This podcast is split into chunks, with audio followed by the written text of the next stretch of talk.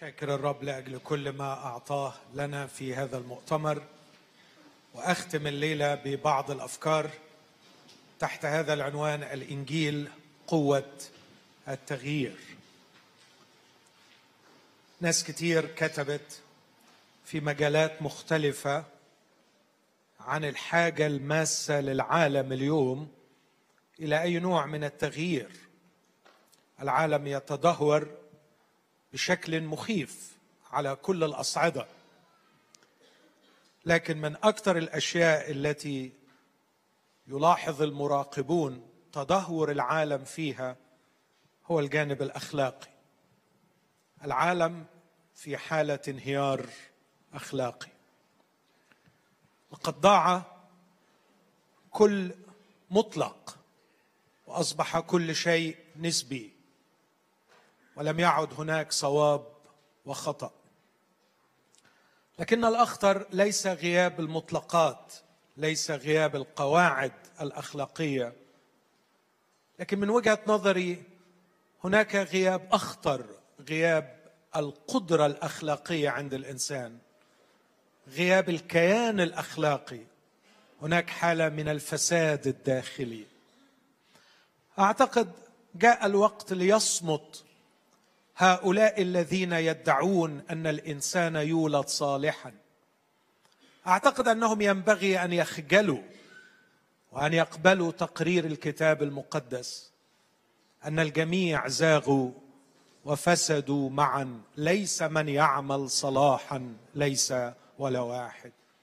كل يوم نفاجأ بحجم مخيف من الفساد الخارج من قلوب الناس. تدور العصور ويبقى كلام الملك كلام المسيح سيد الكلام. عندما قال من قلوب الناس تخرج أفكار شريرة زنا دعارة عهارة فسق قتل حسد خصام.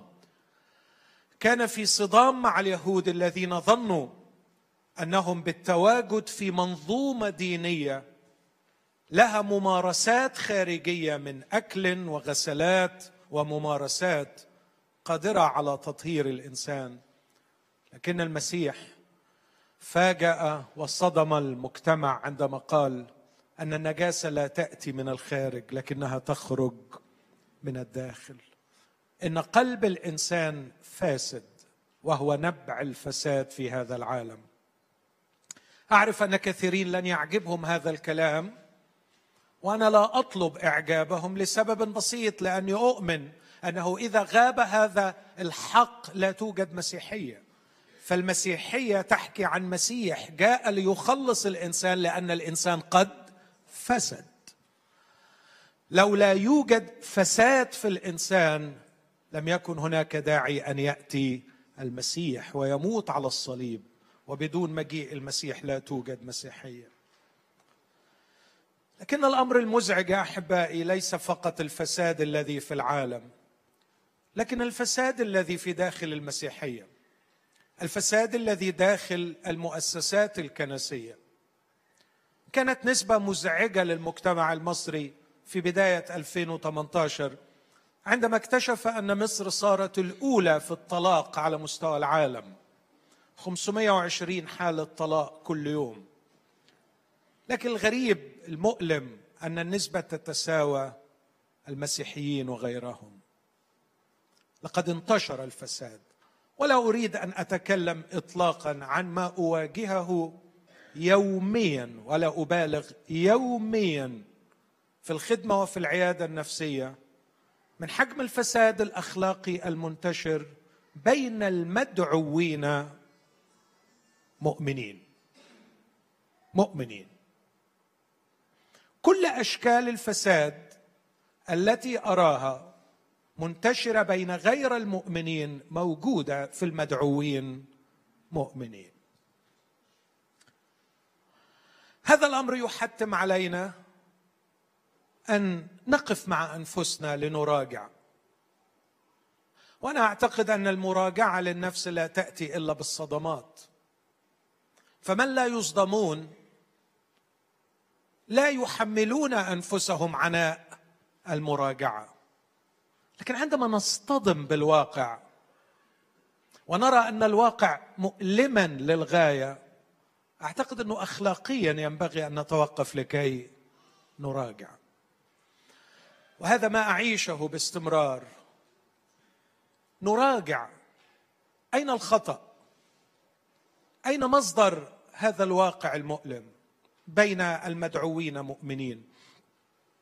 اعتقادي اجتهادي قد أكون مخطئ لكن هذا ما أفكر فيه. أنه قد نكون قبلنا أناجيل مزيفة. فالكتاب المقدس وهو الباقي الوحيد لنا الذي نثق في عصمته يقول أن إنجيل المسيح هو قوة الله للخلاص. أن الإنجيل يغير قبول الإنجيل الحقيقي يغير. المنطق إذا كان قبول الإنجيل الحقيقي يغير ويوجد شخص قبل الإنجيل ولم يتغير فهناك شك في حقيقة الإنجيل الذي قبله. وهنا يأتي السؤال وهل من الممكن أن تكون هناك أناجيل أخرى غير الإنجيل الحقيقي؟ الكتاب يعلم أن هناك اناجيل أخرى تتشابه مع الإنجيل الحقيقي ولهذا حاولت أن أخلص الإنجيل من أشباهه. لكن الأمر الثاني هو عندما نقرأ الكتاب نجد أن الرب كان يعلم ضعفنا كأفراد ورتب لنا كوميونتي رتب لنا مجتمع كنسي. لكننا نرى أن المجتمعات الكنسية لا توفر البيئة المناسبة للتغيير الأخلاقي. فهناك مشكلة. تلزمنا الأمانة تلزمنا اخلاقيا أن نراجع أنفسنا من جهة النشاط الذي نعمله. لماذا فشل عن أن يغير؟ لماذا لم يوفر البيئة القادرة على التغيير؟ علينا أن نراجع أنفسنا. وعندما رجعت إلى كلمة الله اكتشفت اكتشافا رائعا أن الكتاب لم يحدد شكلا ثابتا جامدا يمكن للمؤمنين أن يتبنوه لكي يتغيروا. لكنه أعطى المؤمنين المواهب وأعطاهم الروح القدس وأعطاهم ارتباط مباشر به كالرأس ثم طلب منهم شيئين. طلب منهم أن يجتمعوا ولم يحدد شكلا للاجتماع. طلب منهم أن يجتمعوا ووضع إطارا وحدد غاية. أما الإطار فهو ليكن كل شيء بلياقة وبحسب ترتيب. وأما الغاية ليكن كل شيء للبنيان. عليهم أن يجتمعوا وأن لا يتركوا اجتماعهم كما لقوم عادة. على كل واحد منهم أن يعرف أنه بدون الشركة مع إخوته والالتحام مع بقية أعضاء الجسد لن يستطيع أن يتغير ولن يستطيع أن ينمو اخلاقيا. فلا يترك إخوته لا يترك اجتماعه. لكن في هذا الاجتماع بغض النظر عن الشكل ينبغي أن يكون كل شيء بلياقة وبحسب ترتيب ولا بد أن يؤدي في النهاية إلى بنيان. أعتقد أن هناك حرمان شديد من هذا المناخ الذي يوفر هذه البيئة لدينا أنشطة كنسية. وللمرة العاشرة أكرر لست ضد الاجتماعات الكبيرة ولست ضد الانتماء والارتباط بها ولست ضد حضور بل بالعكس أشجع بكل قلبي لأني أعتقد إنه لو لم يكن اجتماع كهذا مفيد ما كنت قد أتيت. لو لم تكن الاجتماعات الكنسية الضخمة لازمة وهامة للمؤمنين. ما كنا نسهم فيها بأي قدر. هي لازمة. لكنها لا تغني عن الشركة الحقيقية بين مجموعات المؤمنين. ما أعرفش إزاي يقدروا يتمون أعترف أن هناك صعوبة. هناك صعوبة أن يوفق الشخص بين ارتباطه بالعدد الضخم وبين توفر بيئة حقيقية يتمتع فيها بالشركة مع إخواتي. أعترف أن هناك صعوبة ولا أدعي أني أملك حلا لها. ربما تكون تحت إشراف الكنيسة الكبيرة ربما يكون الأساقفة والقصوص في كنيسة الله النظار الذين يرعوا رعية الله مسؤولين عن توفير هذه البيئات تحت إشرافهم؟ مش عارف. لكن اللي أعرفه أنه لابد من توفر شركة حقيقية مع مجموعة من المؤمنين يكون الشخص مسؤولا أمامهم ويكون هم مسؤولين عنه. هل الكنائس الضخمة توفر هذا؟ إجابتي للأسف كلا. ده اللي بفكر فيه في هذا المؤتمر أن الإنجيل له قوة مغيرة وأن الكنيسة عليها مسؤولية لكن كمان الفرد عليه مسؤولية فردية. أن يتبع منهجية التغيير ومنهجية التغيير مسؤولية الفرد وهي أن يكون مندمجا في العبادة الحقيقية. فالثلاث أفكار اللي بناقشهم هو أن الإنجيل له قوة مغيرة لكن قوة الإنجيل المغيرة تحتاج إلى منهجية تملك عقل المؤمن أن يعبد الرب عبادة حقيقية. والفكرة الثالثة أنه لابد من توفر البيئة التي فيها يتغير. وإذا عبد المؤمن عبادة حقيقية وارتبط بالكنيسة الحقيقية المنتج النهائي شخصية حقيقية يتمجد الله من خلالها ويعلن ذاته من خلالها. ده اللي بفكر فيه ده الإطار اللي بفكر فيه. لتخليص الإنجيل من أشباهه حاولت أن أجمع من العهد الجديد بقدر المستطاع بعض الأفكار. لا أقول إن هذا تعريف شامل كامل جامع مانع لكن على قد ما قدرت أرى أنه يجمع قدرا ليس بقليل من الحقائق التي صاغتها أقلام الرسل المسوقين من الروح القدس. فبقول هو خبر صار من الله بخصوص دعوة مقدمة منه. كل كلمة طبعا ممكن تلاقي وراها شواهد كتير. يعني كلمة الدعوة دي لوحدها ممكن تلاقي عشرات الآيات. مقدمة منه بالنعمة. نشاط محبة الله في مشهد الشر. دخول الله إلى عالمنا. مقدمة لكل إنسان يدعوه فيها في هذه الدعوة للتصالح معه. كلمة المصالحة خدمة المصالحة. لكن هذا التصالح ربنا حدد له طريق. من خلال الاتحاد. قبول المسيح والاتحاد به. المسيح الذي ليس مسيح النبي ليس المسيح المعلم لكن المسيح الذي مات وقام. وعندما يتوحد الشخص بالمسيح الذي مات وقام كما علم المسيح ينال بالإيمان به في الحال غفران الخطايا. لكن ينال أيضا نصيبا مع المقدسين. نصيب في إيه؟ في مشروع الفداء والمصالحة والتبني. هذا المشروع الذي يقوم به حاليا الله المثلث الأقانيم الآب والابن والروح القدس.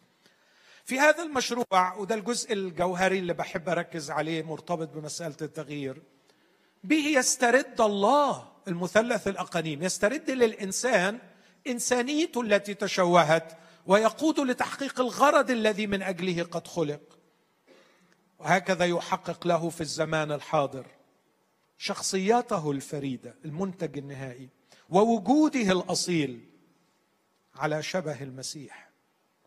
لكن يمتد الإنجيل ليضمن رسول في كلوسي واحد يتكلم عن رجاء الإنجيل. فالإنجيل ليس له فقط فعل حاضر لكن يمتد أيضا للمستقبل. مجيء المسيح الثاني جزء من الإنجيل. يضمن له مستقبلا فداء جسده عند مجيء المسيح الثاني فيحقق له الخلود في حالة مكتملة روح وجسد. لكن يكتمل المشروع بفداء الأرض والسماء. بحسب وعده ننتظر سماوات جديدة وأرض جديدة يسكن فيها البر. والنهاية البديعة في سفر الرؤيا سكن الله مع الإنسان. عندما يقول أسكن معهم هوذا مسكن الله مع الناس. ده إلى حد ما تعريفي لما هو هو ليس كتاب. لكنه خبر صار هو موضوع كل الكتاب. الإنجيل خبر مفرح خبر جيد. باليوناني ايونجوليون زي ما نقول إيفوريا إيفوريا يعني شعور حلو. ايونجوليون يعني خبر حلو خبر حلو خبر يبهج يسعد. إن الله مستعد. إنه يتدخل ويخلص. يخرج البشر من مأزقهم الأخلاقي. أكثر شيء بيؤلمني في قلة الأخلاق على فكرة هو الألم الواقع على الضحايا. وأرجو إن إحنا نبص للموضوع من الناحية دي. أنا يعني مش بدافع عن الأخلاق لأني يعني آه، راجل مثالي وعايز الأخلاق تمشي. أتمنى أكون كده. لكن بصراحة مش هو ده اللي بيخليني موجوع من قلة الأخلاق. لكن لما يجي لي راجل محترم عظيم مطعون طعنة قوية ينهار كل يوم لأن مراته خانته. أو يشوف أطفال محطمين لأن أبوهم خان أمهم. أو أشوف أب منظره كبير من بره بس ابنه المدمن بيضربه ويهينه. إن انعدام الأخلاق وراه ألم لا يدركه عقل. في يوم من الأيام حدثت حادثة مؤلمة موجعة في مدينة نيويورك. امرأة فقيرة جدا وكانت حامل حبلى حبلا غير شرعي وفقدت كل المال وذهبت إلى المستشفى تلد. وبعدما ولدت عادت بالطفل الوليد المستشفى طلعتها قالت لها ما نقدرش نقعدك لأنه ما عندكيش تأمين كفاية عليك كده. فطلعت بالوليد عمره يوم راحت البيت معاها كلبها ومعاها الطفل. بس الكلبة كانت سايباه لما راحت المستشفى تولد فالكلب كان جعان. وقعدت هي جعانة ومش عارفة تعمل إيه. في الآخر خرجت لكي تتسول أي شيء فعادت وجدت الكلب أكل الطفل. كل الجرايد كتبت فكان أحد الصحفيين بيعمل interview مع ال mayor بتاع المدينة مدينة نيويورك. وبيقول له كيف في مدينة كبيرة كهذه تحدث مأساة كهذه؟ يحدث هذا الألم المروع. ابتسم ابتسامة حزينة وقال له لو استطعنا أن نرفع الأسقف ونسمع كل أنات الألم الموجودة في نيويورك لصمت كل أذان البشر. هذا التعبير دقيق. أنا أقدر أقول لو لو سمعت الأنات الموجودة في الكنيسة لو سمعت أنات المتألمين في الكنائس والموجوعين أحيانا من إخوتهم في داخل الكنائس لصمت أذاننا. لكننا أجدنا واحترفنا حرفة الهروب من مواجهة الشر والألم. فلم نعد نرى آلام المتألمين. وعندما نبحث في آلام المتألمين سنجد وراءها دائما أو في معظمها أفعال لا أخلاقية. لا أتكلم عن آلام المتألمين من أمراض أو من كوارث أو من ظروف ضيقة لكن أتكلم عن ألم بسبب انعدام الأخلاق. فعندما أتكلم عن أهمية التغير الأخلاقي إنما أحاول أن أسهم في تخفيف ولو قدر من الألم الموجود في هذه الحياة لأن الألم كثير ومروع. منهج التغيير اللي الرب حطه أن المؤمن يندمج المؤمن الفرد يندمج في عبادة حقيقية اللي سميتها أو شرحتها وقلت غير المحصورة بمكان لكن عابد يؤديها بكيان متغير. تغيروا عن شكلكم. كيان عمال يكبر ويتغير روحيا اخلاقيا فكريا. وذهن بيتجدد لكن أيضا بجسد مقدس. يحفظ جسده مقدسا. يجدد ذهنه لكي يغير شكله فيقدر يختبر إرادة الله وينفذها. وهذه هي العبادة الحقيقية. لكن كمان في بيئة بيئة التغيير وهي الكنيسة الحقيقية. تاني أقول عندي مشكلة عندي صعوبة لكن أعتقد إنه مهما كان شكل الكنيسة لابد أن توفر للمؤمن الفرد ثلاث أشياء. توفر له شركة حقيقية توفر له نمو أخلاقي توفر له إرسالية. إذا وفرت شركة ولم توفر النمو الأخلاقي والإرسالية فهي نادي. إذا وفرت نمو أخلاقي دون شركة وإرسالية فهي مؤسسة إصلاحية. إذا وفرت شركة ونمو أخلاقي لكن لم توفر أي نوع من الإرسالية فهي فاشلة. لأن الكنيسة أساسا موجودة في العالم لكي تكون مرسلة. إذا وفرت إرسالية بدون شركة ونمو فهي شركة عملاقة اورجانيزيشن فهي مؤسسة منتجة. طب واذا كان هناك تجمع لا يوفر شركة ولا نمو أخلاقي ولا إرسالية ده أسميه إيه؟ أنا مش عارف. لكن على الأقل الكنيسة الحقيقية لابد أن يكون هناك شركة بين أعضائها. ومش شركة وبس. تذكر وأنا طفل كان أحد الأحباء يجي يزور بابا وبعدين يقعدوا يصلوا مع بعض. كان بابا يعمل حاجة غريبة يدخل البيت جوه بيبقوا قاعدين بره فوق الصالون. لكن لما يجي ماشي الراجل قبل ما يصلي كان يجيبنا نحضر الصلاة. فكانت تلفت نظري وأنا طفل صلوة يقولها الراجل ده. يظهر إنه كانوا بيبقوا مستمتعين في الوقت مع بعض. فيقول له يا رب إحنا مش أصحاب ولا جرايب ولا حتى أخوات. إحنا أعضاء جسد واحد. نوع من الشركة أرقى وأسمى من الصداقة من مجرد الصحوبية ولا القرابة. وده المفروض يكون بين عدد كبير من المؤمنين.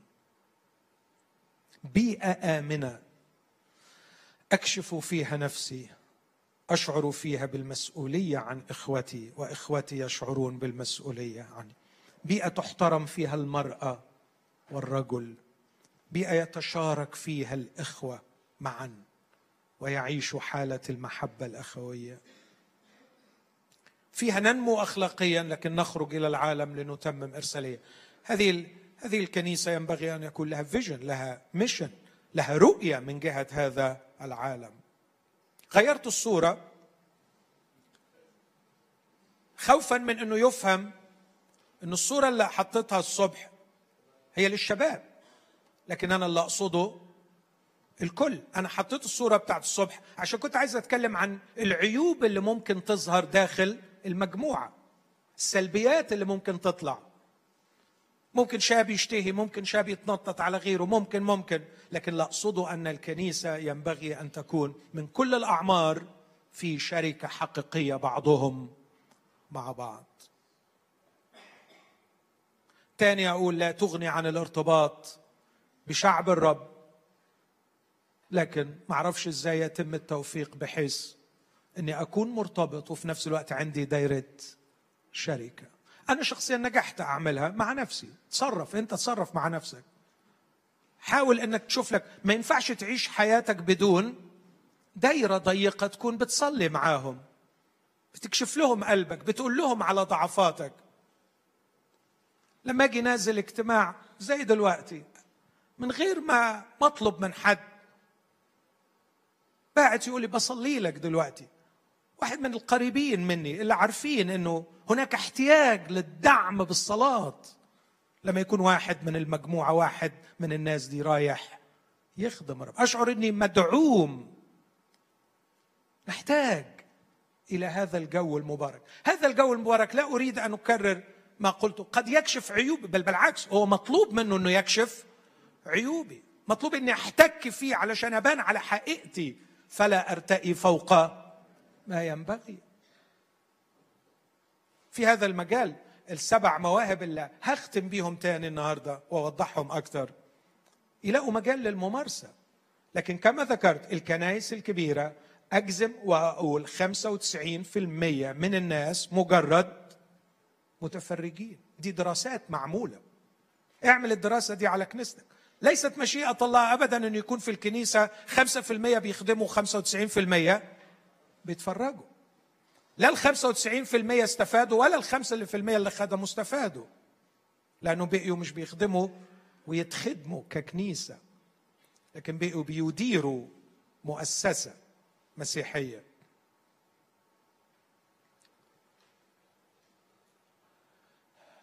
لنا مواهب مختلفة بحسب النعمة المعطاة لنا. خلينا أعدي عليها بسرعة. قلت النبوة هي كشف فكر الله وهذا عمل كل المؤمنين لكن البعض يتميز به. الخدمة نشاط خدمي يكشف قلب الله. عارفين النوعيات دول من المؤمنين؟ حد حد قابلهم؟ المفروض إن كلنا نعمل الكلام ده. بس في بعض المؤمنين متميزين جدا في الحتة دي. من خلال المهنة بتاعته طبيب يسرع لخدمه كل إخواته. تلاقي كل إخواته بعد ما بينزل الطبيب ده من عندهم بيحبوا ربنا أكتر. مش بيحبوه هو أكتر أكيد بيحبوه أكتر لكن لهم كمان يحبوا ربنا أكتر لأن الله كشف لهم قلبه من خلال عضو من أعضاء الجسد أن يظهر قلب الله. خدمة. عندي أخ عزيز صديق دائما يخدمني في أشياء بسيطة. يقول لي ما تضيعش وقتك في دي أنت وراك حاجة مهمة سيبني أنا أعمل لك دي. مع إنه هو مشغول للغاية. لكن يشعر بفرح أن يؤدي لي خدمة. في الحقيقة في كل مرة خدمني بسيطة يستخرج لي ورقة أو يساعدني في مشوار. أشعر أنه كشف لي قلب الله أبي من نحوي. النبوة والخدمة يستطيع بل يتحتم على كل المؤمنين أن يمارسوها. لكن هناك بعض الأشخاص متميزين فيها. إذا كان الرب ادالك هذا التميز استثمره لأن دي بركة أنت بتعمل عمل للرب. أما المعلم وهؤلاء قليلون المعلم يفصل كلمة الله بالاستقامة. وأنا معجب بالترجمة العربية يفصل كلمة الله مع إنها في ال في ال في اليوناني آه الكلمة مش تفصيل بالمعنى التفصيل يعني كأنه ترزي. لكن بشوف إنه التفصيل هنا لها معنى جميل لأنه القماشة كبيرة 66 سفر ولكي تقدم تعليم بخصوص شيء معين أنت محتاج إنك تعدي على 66 سفر لكي تلتقط من هنا ومن هنا ومن هنا ومن هنا. الكتاب المقدس كتير قلت مش كتاب تفتحه أول صفحة تلاقي المحتويات التعليم الخاص بمجيء الرب التعليم الخاص بكنيسة الله التعليم الخاص بالولادة الجديدة. لا مش كده. الكتاب المقدس واو أعجوبة ظاهرة ظاهرة فعلا لا تقل في تعقيدها عن الطبيعة عن الخليقة. وتحتاج أشخاص يغوصوا في الكلمة ويستخرجوا من كل التعليم الموجود من كل القماشه اللي موجودة. التعليم الخاص بشيء معين. ده مش أي حد يعرف يعمله. لكن الرسول استعمل كلمة يقول لتيموثاوس مفصلا كلمة الحق بالاستقامة. كلمة استقامة بولس كان عبقري في الألفاظ اللي بيستعملها. استعمل كلمة يونانية ορθοτομέω. والكلمة دي كانت عند الرومان معروفة كويس قوي لأنه كان جنون الإمبراطورية الرومانية هو شق الطرق. ومن هنا جه المثل كل الطرق تؤدي إلى روما. لكن كانت القاعدة في شق الطرق هي كلمة ال ορθοτομέω. يعني لما تشق طريق لما كان الإمبراطور يؤمر وكان الطرق مسؤولية الإمبراطور لما يؤمر بشق الطريق كان لابد إنه يوصي أن يكون الطريق أورثوتوميو طريقا مستقيما. لا يضل الناس فيه. طريقا يوصل الناس من أقرب طريق من بأقل مجهود إلى النقطة التي يريدون أن يصلوا إليها.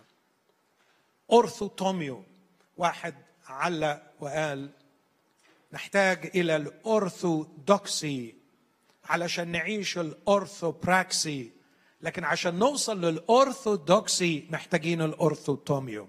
تعقيد شوية لكن حلوة الكلمات في اللغة اللاتينية. نحتاج للمعلم الذي يشق الطريق فيقدم لنا التعليم الصحيح عشان نقدر نعيش العيشة الصحيحة. الأورثوبراكسي هو العيشة الصحيحة. دي شغلة المعلم. فالمعلم يشق الطريق لفهم فكر الله اللي النبي قاله وقلب الله اللي الخادم أظهره. عشان أعرف ما هو التعليم الصحيح. لازم أبقى عايش في طرق صحيحة وإلا ممكن أضيع. وده شفناه الحقيقة. في أشخاص متحمسين إنهم يخدموا متحمسين إنهم يقولوا فكر ربنا بعضهم لبعض لكن في غياب التعليم الصحيح ممكن يشتوا عن الطريق. عشان كده يجي المعلم بعد الاثنين دول مباشرة عشان يضبط الاتجاه اتجاه الحركة في الكنيسة. لكن يأتي الواعظ وده شغلته خلاص. أعلن فكر الله وأعلن قلب الله وولاد الله ماشيين في طريق الله ورا الله والمعلم بيقول لهم بيشاور لهم الطريق الصح فين. بس أحيانا بيتكاسلوا ويتراخوا يجي الواعظ يدعمهم؟ الدعم النفسي لأولاد الله للسير في طرق الله. المعطي الدعم المادي لأولاد الله للسير في طرق الله. المدبر الدعم الخبراتي والإداري لأولاد الله للسير في طرق الله. وأخيرا الراحم إسعاف من يصاب من أولاد الله ليواصلوا المسير في طرق الله. هذا هو الجسد ما أجمله؟ وهم عايشين مع بعض. بس تاني أقول لازم يكونوا قريبين من بعض محتكين ببعض. ملتصقين ببعض. تقول أنا أشكر الله أنا بعمل كده. بتعمله وأنا موافق إنك بتعمله وحلو إنك تعمله لكن أنا بقول للي ما بيعملهوش لابد أن ترتبط ببقية أعضاء الجسد.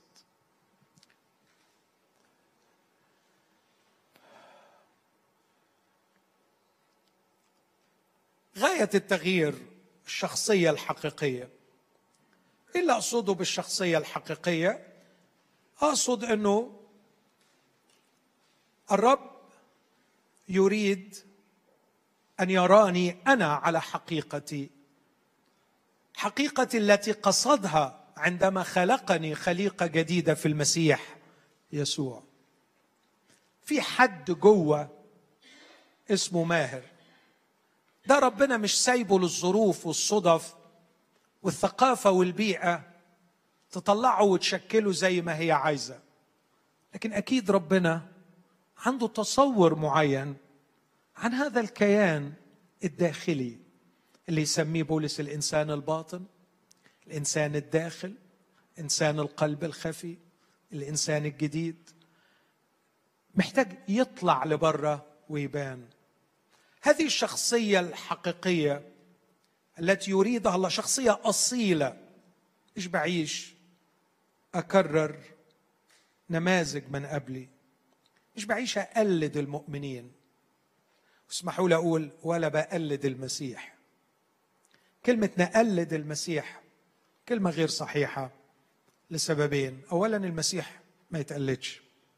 ثانيا مش قصد ربنا إن إحنا نقلده لكن قصده إن المسيح يحيا فينا. يعني مش أتفرج عليه وأحاول أعمل زيه. بتطلع ممسوخة بتطلع مش حلوة. لكن قصد الكتاب في العهد الجديد إن المسيح يحيا فيا. هذه الشخصية الحقيقية الرسول رسم لها بورتري رسم لها كده يعني شكل جميل. لكن أقول عنها قبل ما أرسمها من خلالها يعلن الله ذاته في الداخل لبنيان المؤمنين وفي الخارج لإنقاذ الهالكين. الله يعلن نفسه من خلال شخصيات. هل فيك يرون يسوع؟ هل فعلا بنشوف الله في إخواتنا؟ بنقدم أحيانا محاضرة عن اختباء الله. سؤال بيسألوه كثير من الناس ليه أنا مش شايف ربنا؟ ليه مش شايف ربنا؟ من وجهة نظري بسبب غياب الشخصيات القادرة على إظهار الله. الله على فكرة ممكن يتشاف.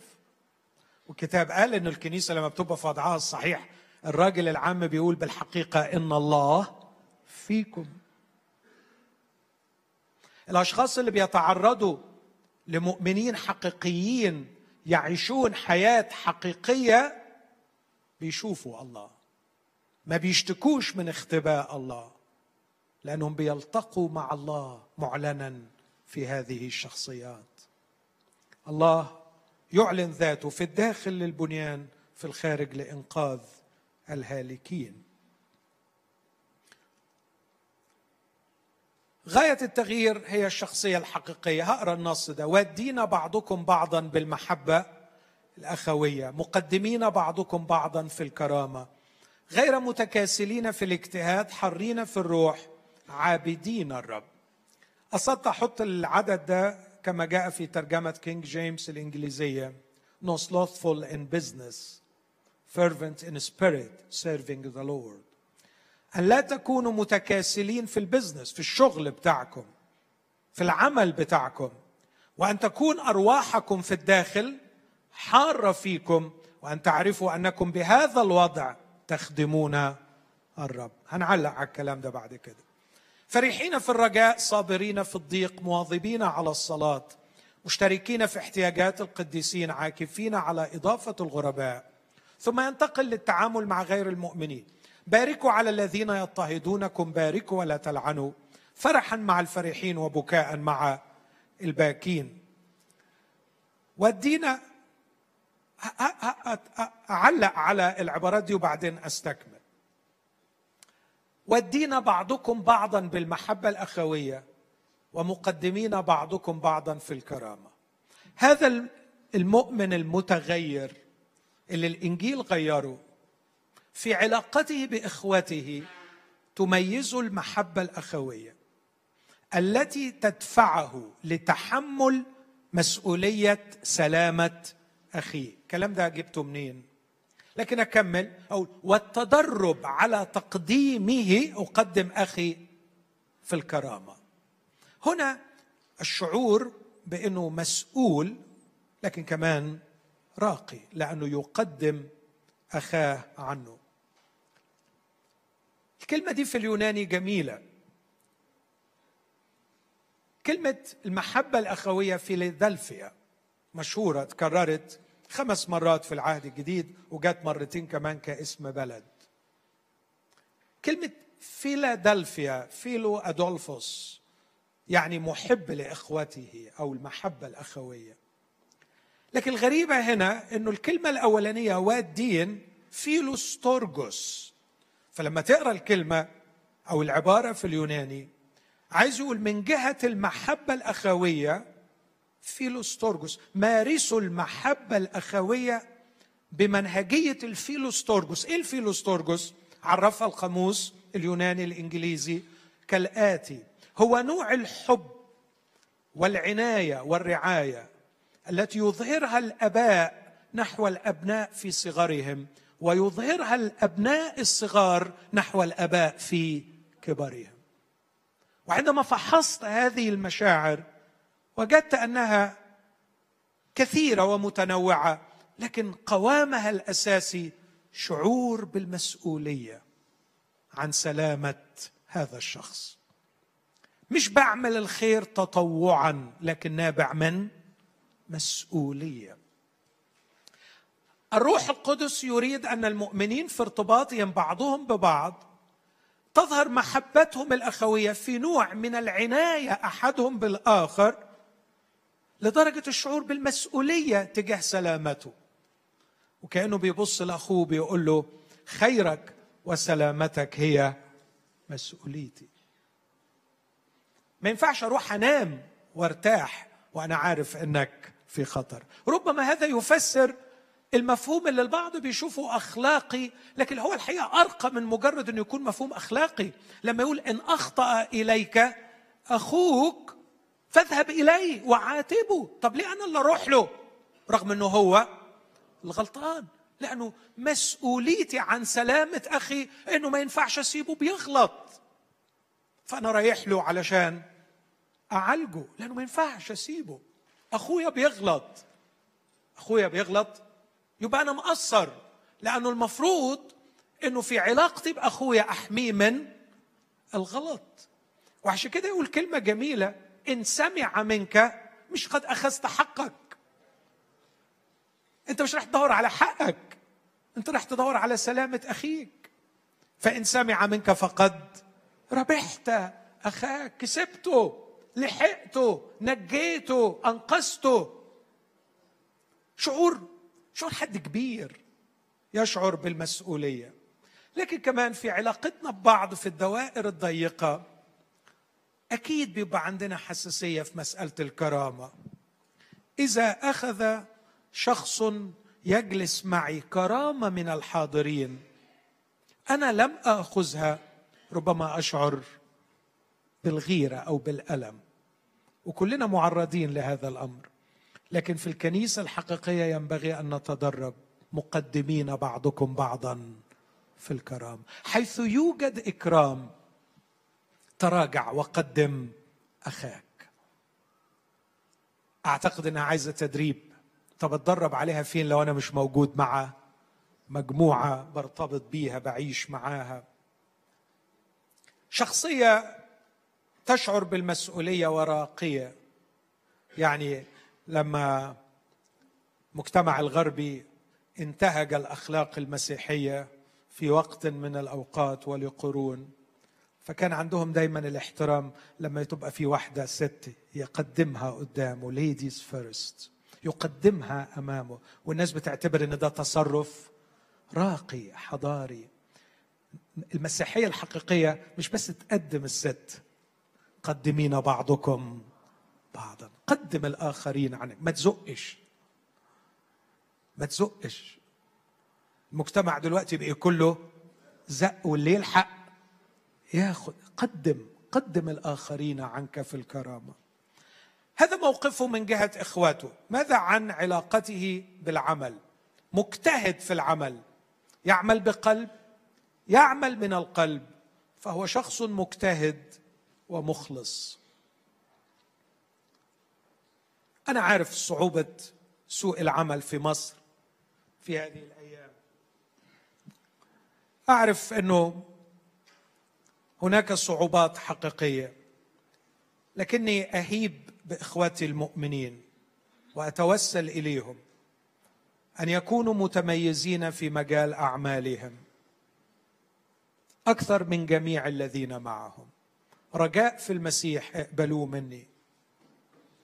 مهما كان نوع عملك ضع في قلبك أن تفوقك في هذا المجال هو خدمة للرب. وهو شهادة للرب.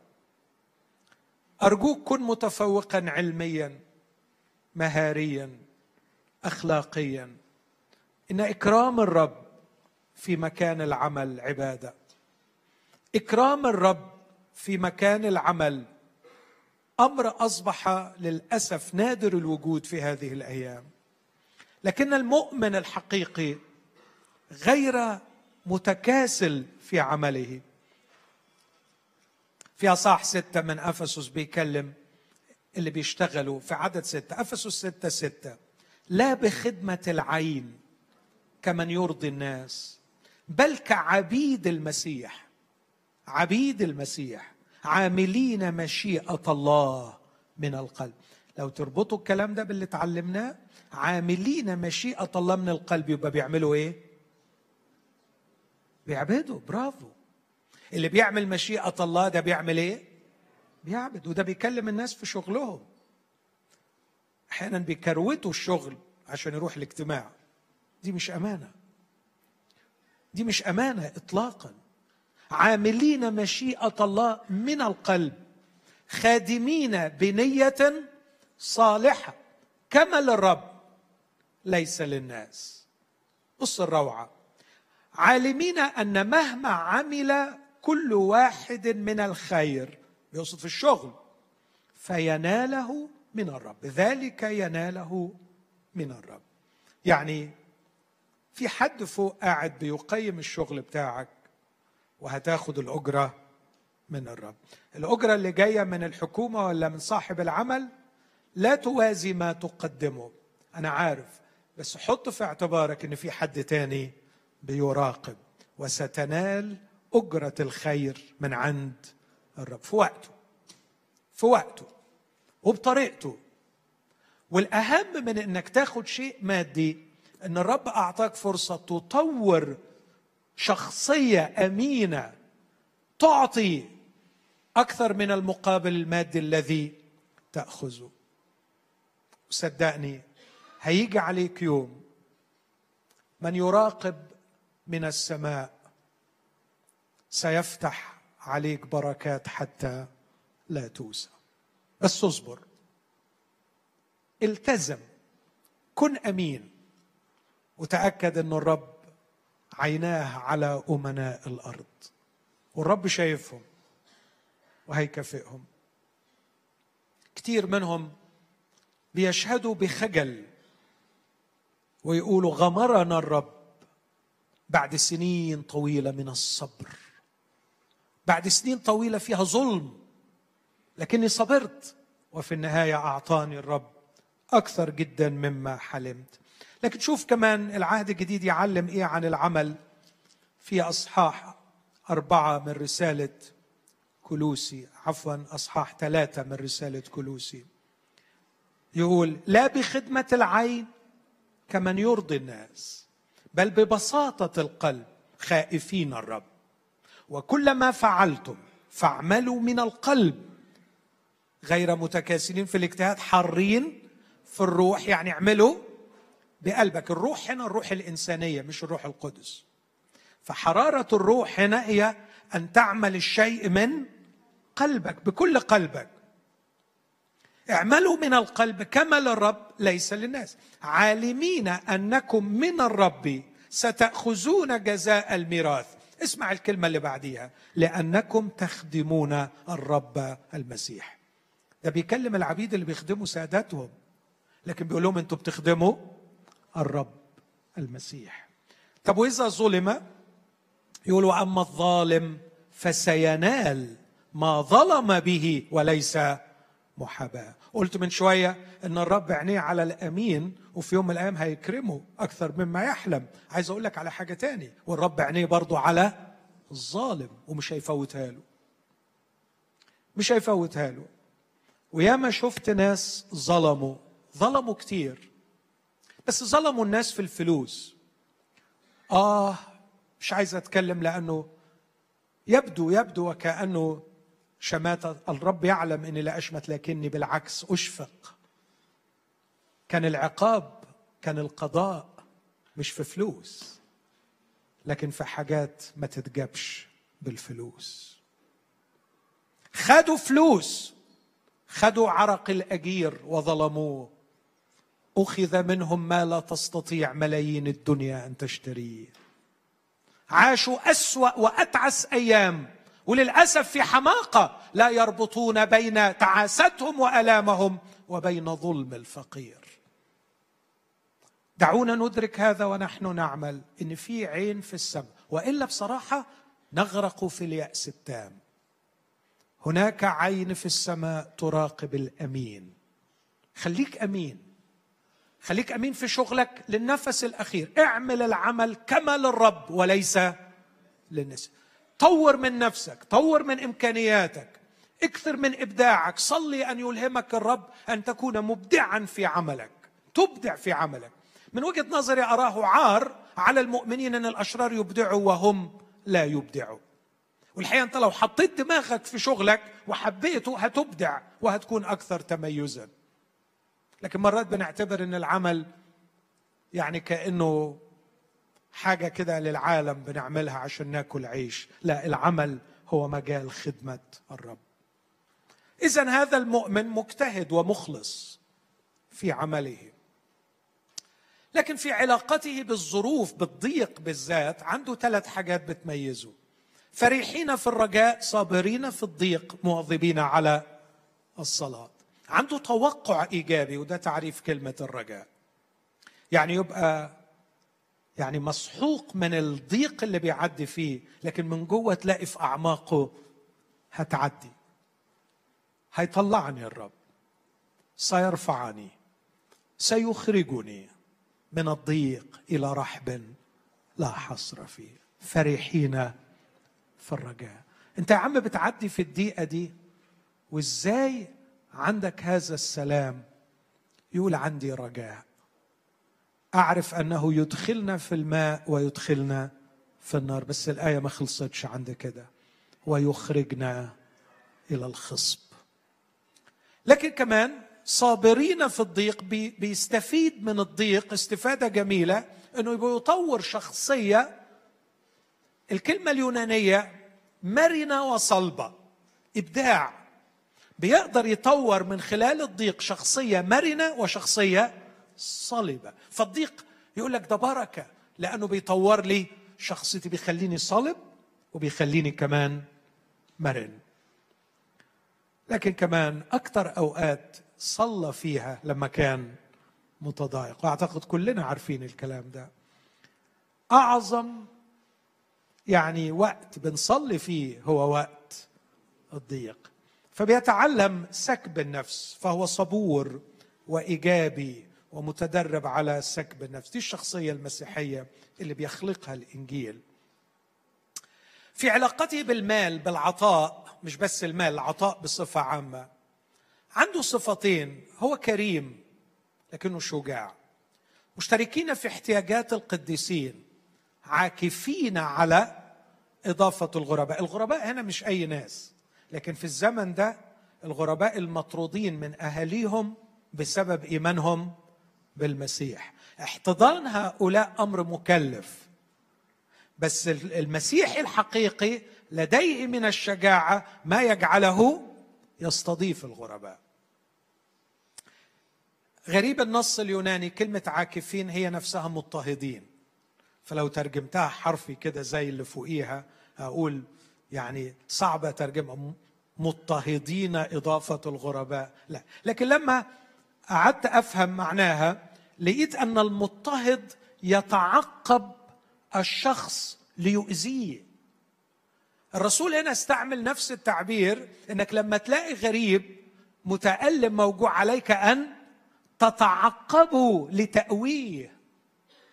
استعمل كلمة فيها فيها إصرار على الوصول إليه مع الفارق في الغرض المضطهد يتعقب ليؤذي. هذا الشخص العاكف على إضافة الغرباء يتعقب الغريب لكي يأويه شجاع وكريم.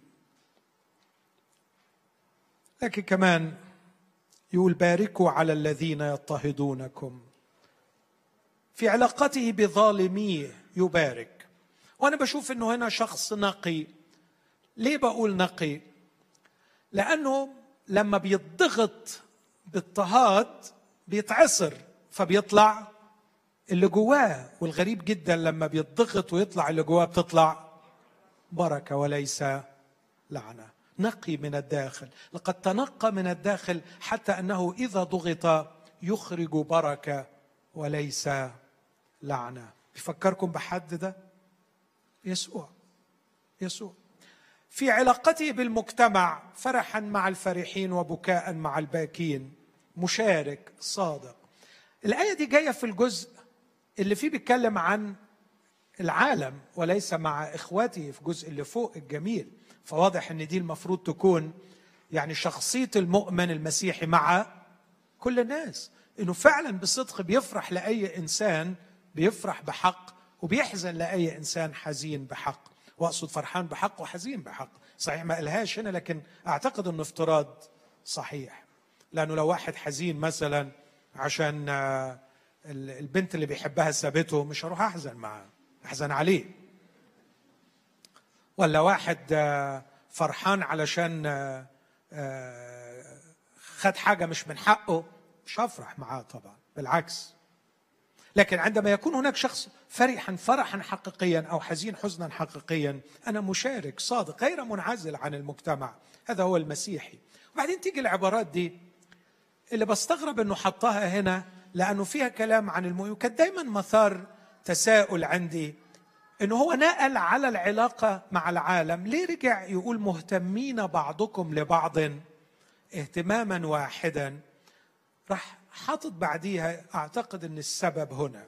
غير مهتمين بالأمور العالية بل منقادين إلى المتضعين. لا تكونوا حكماء عند مع المجتمع. نكون معرضين لضغط الأقران فنتشبه بالمجتمع ونتأثر بالمجتمع. وهنا نصبح بين يعني نقيضين إذا ناحية المجتمع لنفرح ونحزن ونتأثر بهم والحل تاني علشان ما نتأثرش بعضينا وننعزل. أليس من الممكن تطوير شخصية قادرة على عدم الإنعزال والاندماج؟ أو خلينا أقول الاشتراك مع الناس دون أن تتأثر بهذه الروح الموجودة فيهم؟ هل من الممكن تطوير هذه الشخصية؟ يس ممكن نطورها ولازم نطورها. طب أتدرب على تطويرها فين؟ في مجتمعك الكنسي. في مجتمعك الكنسي أحيانا هيطلع بعض الأشخاص بأفكار عالية طبقا لكلامه هنا. درب نفسك الا تتأثر غير منقادين إلى الأمور العالية بل منقادين إلى المتضعين والكلام في الأمور العالية مرات بيخلي الناس حكماء عند أنفسهم أو نابع من أناس حكماء عند أنفسهم. اللي عايز أقوله إنه من أعظم بركات الإندماج في كنيسة حقيقية مرتبط بيها إنه بتعرض لكل أنواع العيوب وبتبان من عندي أنا كل أنواع العيوب لكن في مجتمع آمن تحكمه ضوابط هناك فرصة للعلاج. ولما أطور الشخصية دي جوه أروح بره أقدر أوصل للمجتمع بالقدر اللي يخليني أتمم إرساليتي دون أن أتأثر بروح العالم. فمش محتاج أنعزل في نفس الوقت لا أتأثر. أسمي هذا الشخص إنه لا يتأثر بروحي رغم مشاركته. صلب. صلب لا يخترق بروح العالم. لكن يصل إلى النهاية ويقول لا تجازوا احدا عن شر بشر. معتنين بأمور حسنة قدام جميع الناس. حلوين الاثنين دول مع بعض. هذا. هذه الشخصية المسيحية لا يجازي بالشر. لما يعني يطلع شر من شخص. لكن كمان هو حكيم لا يساعد على حدوثه.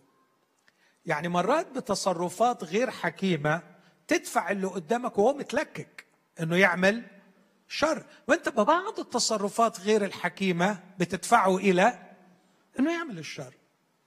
عشان كده جميل يقول معتنين بأمور حسن. الآية دي مش معناها ابدا إنك تتعلم الرياء إنك تدي منظر حلو قدام الناس اطلاقا.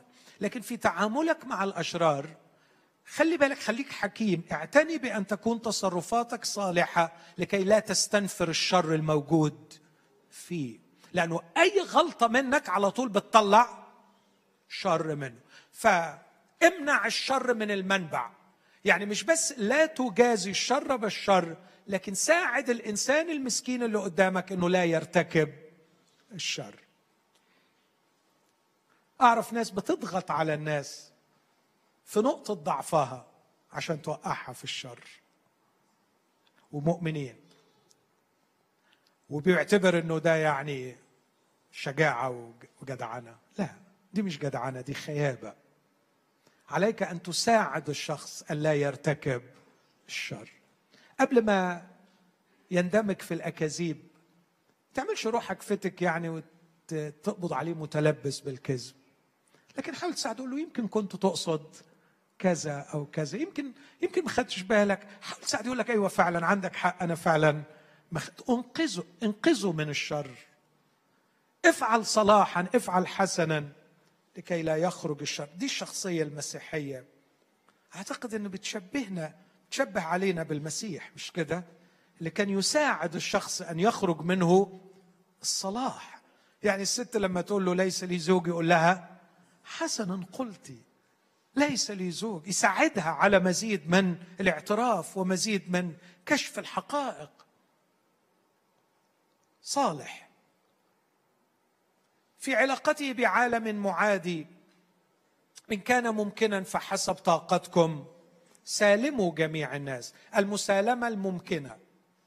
الشخص ده حكيم الحكمة لو تفتكروا يعقوب قال الحكمة الطاهرة النازلة من فوق من ضمن سماتها مسالمة مذعنة مملوءة اثمارا صالحة. عنده استعداد يسالم مش بيعادي مش ينفر سريعا للخصام. إن كان ممكنا حسب طاقتكم. لا تنتقموا لأنفسكم أيها الأحباء بل اعطوا مكانا للغضب. لأنه مكتوب لي النقم أنا أجازي يقول الرب. المسالمة الواعية أنا واعي إن في عقاب لهذا الشخص. إن جاء عدوك اطعمه. إن عطش فاسقيه لأنك إن فعلت هذا تجمع جمر نار على رأسه. لا يغلبنك الشر بل اغلب الشر بالخير. النصرة الحقيقية على الشر. الخلاصة أرجع مسألة بسيطة قوي أقولها على النقطتين الأخرين بس أضع البورتريه كامل في 14 نقطة. الشخصية التي ينتجها الإنجيل هي كالآتي أراها في هذا الجزء كالآتي. شخص مسؤول راقي مجتهد مخلص صبور إيجابي كريم شجاع نقي غير منعزل صلب صالح حكيم قوي. إيه رأيك في الشخصية دي؟ إيه رأيك في الشخصية بالشكل ده؟ فكر في كل واحدة فيهم. ده اللي الإنجيل يعمله فيك وفيا أنا ما أعرفش ليك كم سنة من ساعة ما قبلت الإنجيل. يمكن تكون عرفت معلومات روحية كتير. وحضرت مؤتمرات كتير. انت لو حضرت مؤتمرات اتصا بس يبقى ده المؤتمر الستين يتهيألي. كم؟ سبعين؟ سبعين. أنا يتهيألي حضرت ستين منهم. تخيل ستين مؤتمر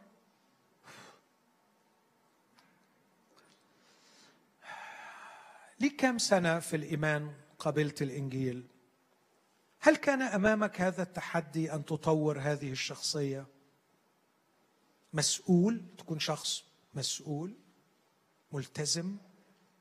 يعول عليك؟ يركن إليك؟ يوثق فيك؟ راقي؟ تعرف تقدم الناس؟ مش مش زي الطفل اللي بيدور على نفسه ويحشر نفسه ويزق نفسه لكن يدفع الآخرين أمامه. مجتهد مخلص مخلص نقي بيشتغل شغله بأمانة صبور إيجابي كريم شجاع نقي لما تضغط تطلع بركة غير منعزل صلب لا تتأثر بروح العالم رغم إنك موجود فيه صالح شخص صالح. لا يجازي عن الشر بالشر بل بالعكس يساعد الناس ما تعملش الشر. حكيم حكمة طاهرة من فوق قوي. إيه القوة هنا؟ الحقيقة منتهى القوة. ودي العبقرية اللي الناس في جهل لا يفهموها. إنه إن جاء عدوك فاطعمه إن عطش فاسقيه إنه ده ضعف اطلاقا. اطلاقا. منتهى الخيابة والحماقة إن نتصور إن ده ضعف. إن دائرة الشر دائرة بشعة ومواجهة الشر بالشر ينتج مزيدا من الشر. الطريقة الوحيدة اللي بيها تقوى وتقهر الشر هي إنك تعمل الخير. دي الحاجة الوحيدة اللي توقف دائرة الشر. ودي اللي فهموها حتى الفلاسفة. مش محتاجة يعني عبقرية روحية. فعلا دايرة الشر إذا لم توقف بفعل الخير سوف تستمر وستأكل وستأكل حتى تأكل صاحبها. لكن الأقوياء فقط هم الذين لا يجازون الشر بالشر. لا يغلبنك الشر بل اغلب الشر بالخير. وما تخافش ما تحسش إنك ضعت وحقك اتهضم. أنت الأقوى لأنك فعلت الخير على الرغم من الشر. هذه المسالمة الحكيمة القوية واعية. مش معناها يعني يلا بينا نضرب على قفانا ومش مشكلة. اطلاقا اطلاقا. لكن بيقول كلمة جميلة. لا تنتقموا لأنفسكم أيها الأحباء. ما ينفعش تنتقم. هو أذاني. آه أنا عارف إنه اذاني تعرف ليه أذاك؟ لأنه ضعيف. هو لو مش ضعيف ما كانش يأذي هو خايب. عشان كده أذى. طلع منه الشر. أنت ما تنتقمش. عشان أنت كويس. عشان أنت قوي. عشان أنت حلو. ما يصحش أنك تنتقم. لا تنتقموا. طب إيه يعني؟ لا ما كده هتبقى فوضى. لا حبيبي هي مش فوضى ولا حاجة. ما تخافش. بس أنت لم يناط بك ولم تكلف أن تنتقم. لأنه مكتوب لي النقمة أنا أجازي يقول الرب. لا تتعدى على الله وتاخد شغله وتنتقم. الانتقام هو شغلة الرب. والحقيقة هو هيعملها أحسن مننا لأنه هيعملها بعدل هيعملها في وقتها هيعملها بطريقة صحيحة. لكن إحنا لما بننتقم بندمر الناس وبندمر أنفسنا. لم أرى شخصا ينتقم إلا وحصد في نفسه شرا أكثر من الشر الذي ألحقه بمن انتقم منه. أرجوك خدها قاعدة وفكر فيها. ما من شخص انتقم إلا وألحق بنفسه شرا أكثر من الشر الذي ألحقه بمن انتقم منه. عشان كده الانتقام غباء. أعطوا مكانا للغضب. ما تغضبش انت مش من حقك. خد خد جنب. اغضب وفرغ غضبك أمام الله. لكن أعطي مكان لغضب الله اللي جاي لكي يحاسب هذا الشخص. هذه هي الشخصية التي يطورها الإنجيل. هذا هو المجال الذي تتطور فيه. وهذه هي المنهجية التي علينا أن نتبعها لكي نعيش هذا التغيير. أتمنى من قلبي أن تعود للإنجيل مكانته وأن يعود له بريقه في أعيننا. النهارده الناس بتدور على حاجات تاني تساعدها على التغيير. يدوروا على مناهج ميثودز يدوروا على العلاج النفسي. أيام قليلة الحيلة دي بتتكرر كتير. كان واحد جاي العيادة. بعدين أول ما دخل قال لي عالجني. عالجك من إيه؟ عالجني أنا كذا وكذا وكذا. مش مش مسموح لي أقول تفاصيل. قلت له دي مش محتاجة علاج دي محتاجة توبة. قال لي لا ما تقوليش توب اديني دواء. اديني دواء. لكن دي بتتكرر كتير قوي. ناديت السكرتيره قلت لها رجعي له الكشف وخليه يمشي. عندما نهرب من التوبة ونعتبر الخطية مرض يحتاج إلى علاج. احذروا من هذه الخدعة. الخطية خطية وما حدش يخلص من الخطية إلا إنجيل المسيح. هو قوة الله للخلاص. ويروح للدكاترة. وبعدين الدكاتره النفسيين طبعا رزق. فياخدوا الفلوس ويكتبوا له دواء ويروح وما بيخفش ما بيتغيرش. فيقول إيه؟ آه عملت اللي عليا. دكاترة ورحنا. وخصوصا الدكاترة المؤمنين اللي بيوعظوا أديني برضه رحت. يبقى أنا عملت اللي عليا. يبقى دلوقتي من حقي أعمل إيه؟ ها؟ خلاص بقى. خلاص أنا جبت آخري. أنا أعمل إيه؟ كل اللي ممكن أعمله عملته. لعبة حقيرة. لعبة صغيرة تخيل على السذج. إن لم تتوبوا فجميعكم كذلك تهلكون. نحن نحتاج إلى التوبة ونحتاج إلى قبول حق الإنجيل. والإنجيل لم يفقد فاعليته يا أحبائي. سأظل إلى النفس الأخير أصرخ وأقول لست أستحي بإنجيل المسيح لأنه قوة الله للخلاص. لكني أقول لكل أخت ولكل أخ هيا بنا ننطلق من هذا المكان لنعبد الرب عبادة حقيقية. ولنكون في شركة حقيقية مع كنيسة حقيقية. ولنطور من خلال العبادة والشركة هذه الشخصية الحقيقية. لا يكن حلمك في الأيام القادمة رصيد أكبر من المؤتمرات. ولا رصيد أكبر من المعلومات الكتابية لكن طور رصيدك في تطوير الشخصية. لتكن هذا الشخص المسؤول الصالح الحكيم الراقي النقي الكريم الشجاع الصبور الصلب. طور هذه الشخصية لأنه من خلالها يعلن الله نفسه لبنيان المؤمنين ويعلن الله نفسه لخلاص الهالكين. خلينا نقف مع بعض.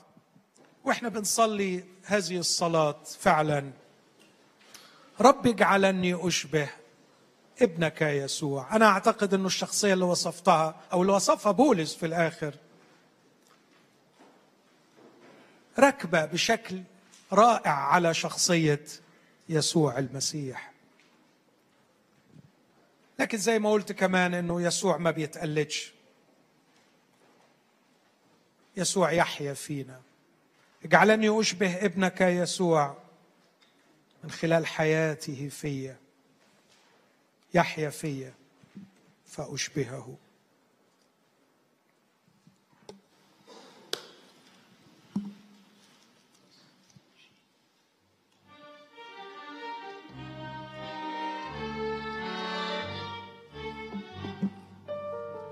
ربي اجعلني أشبه ابنك يسوع واجعل إلهي ملكه بين الضلوع.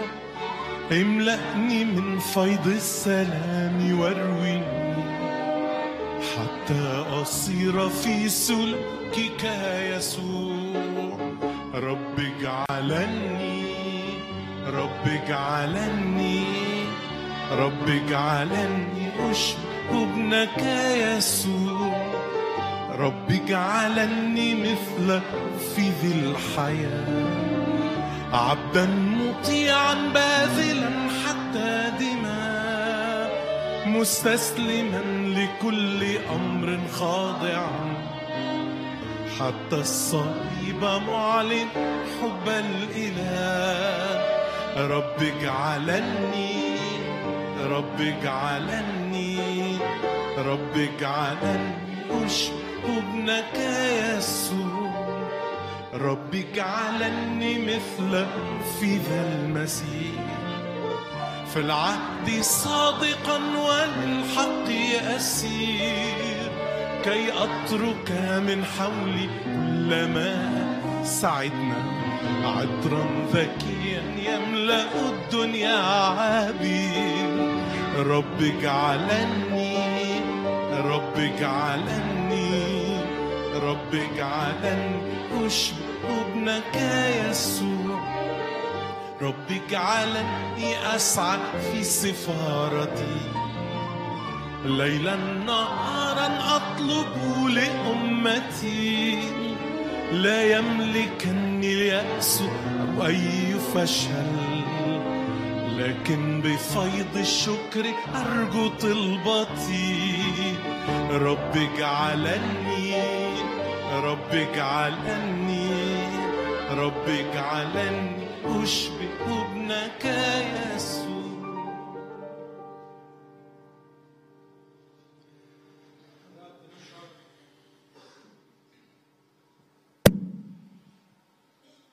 هنعمل إيه لوحدينا؟ بنرجع. وأنا عارف إنه غياب الرعاة والقادة أمر مؤلم. في يوم من الأيام صلى موسى هذه الصلاة في سفر الأعمال اصح 27 لما الرب قال له لازم هتمشي. قال له أوكي مش هقدر أقول لك لا لكن لي رجاء عندك. اسمعوا هذه الصلاة. ليوكل الرب إله أرواح جميع البشر. رجلا على جماعة الرب.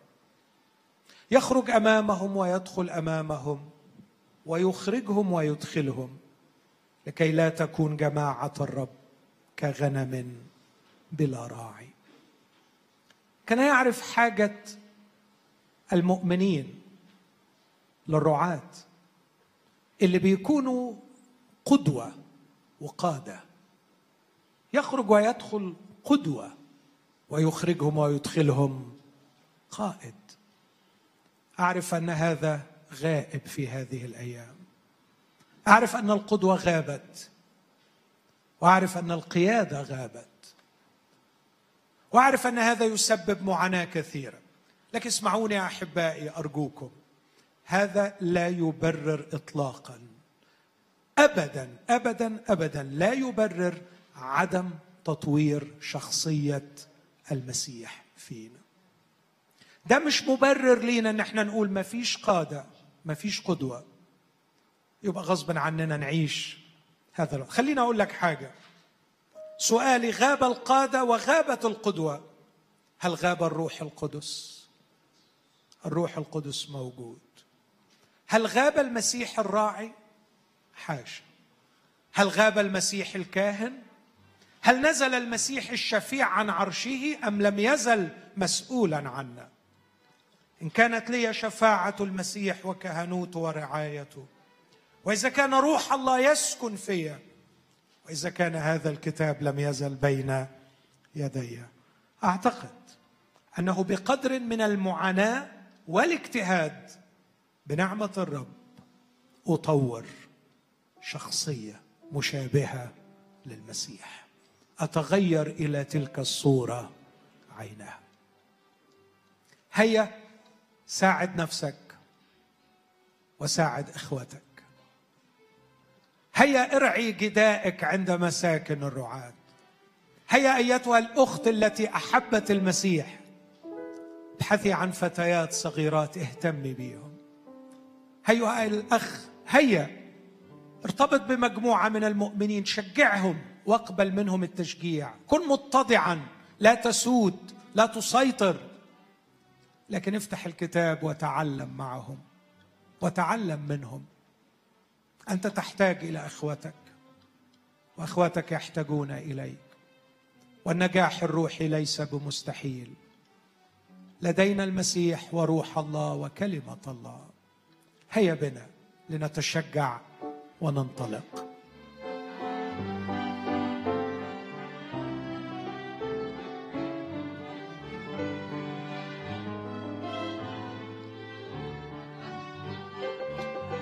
في سيرك في في الحياة سوف تراك الجموع عش طاهرا روحا جسد حتى يروا فيك يسوع.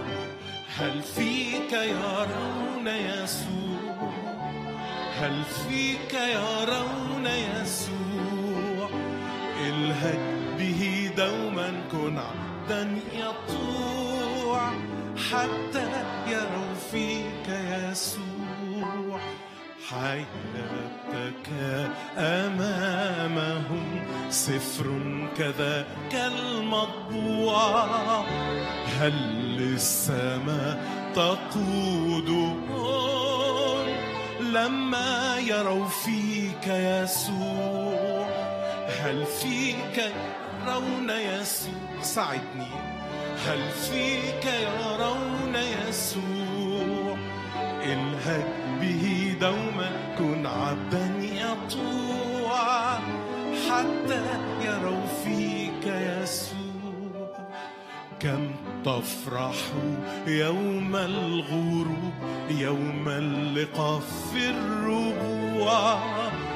تنظر من ربحتهم لما رأوا فيك يسوع هل فيك يرون يسوع؟ ساعدنا هل فيك يرون يسوع؟ الهج به دوما كن عبدا يطوع. حتى يروا فيك آخر حاجة أسيبها مع كل واحد فيكم.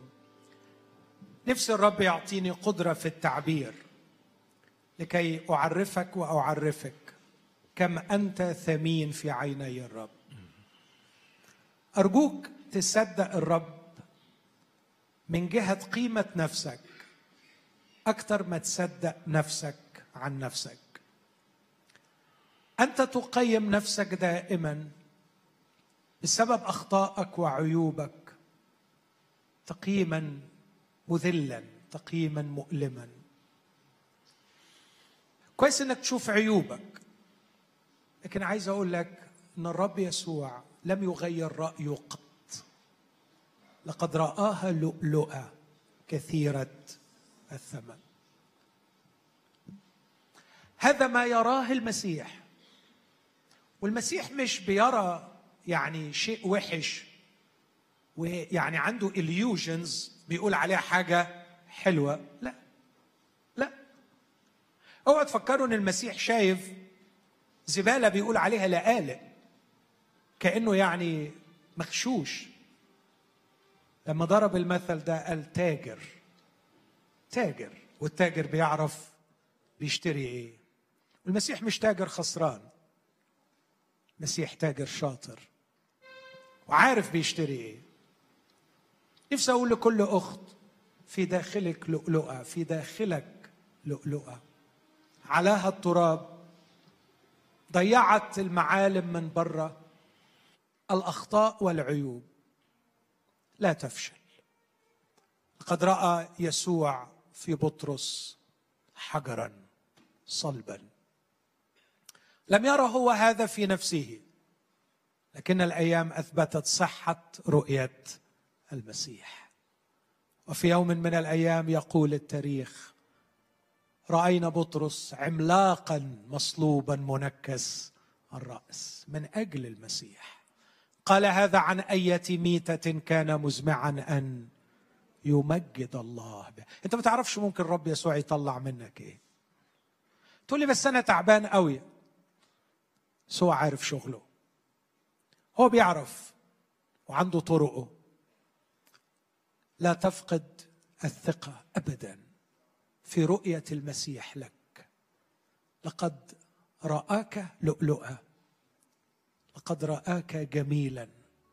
اقبل رؤية المسيح وعيش فيها. وصدق إن الرب يسوع هيعمل عمل عظيم. في أخطاء حصلت؟ في خطايا؟ it's okay okay. كلنا غلطنا. كلنا حصلت مننا عيوب. لكن دم يسوع المسيح ابنه يطهرنا من كل خطية.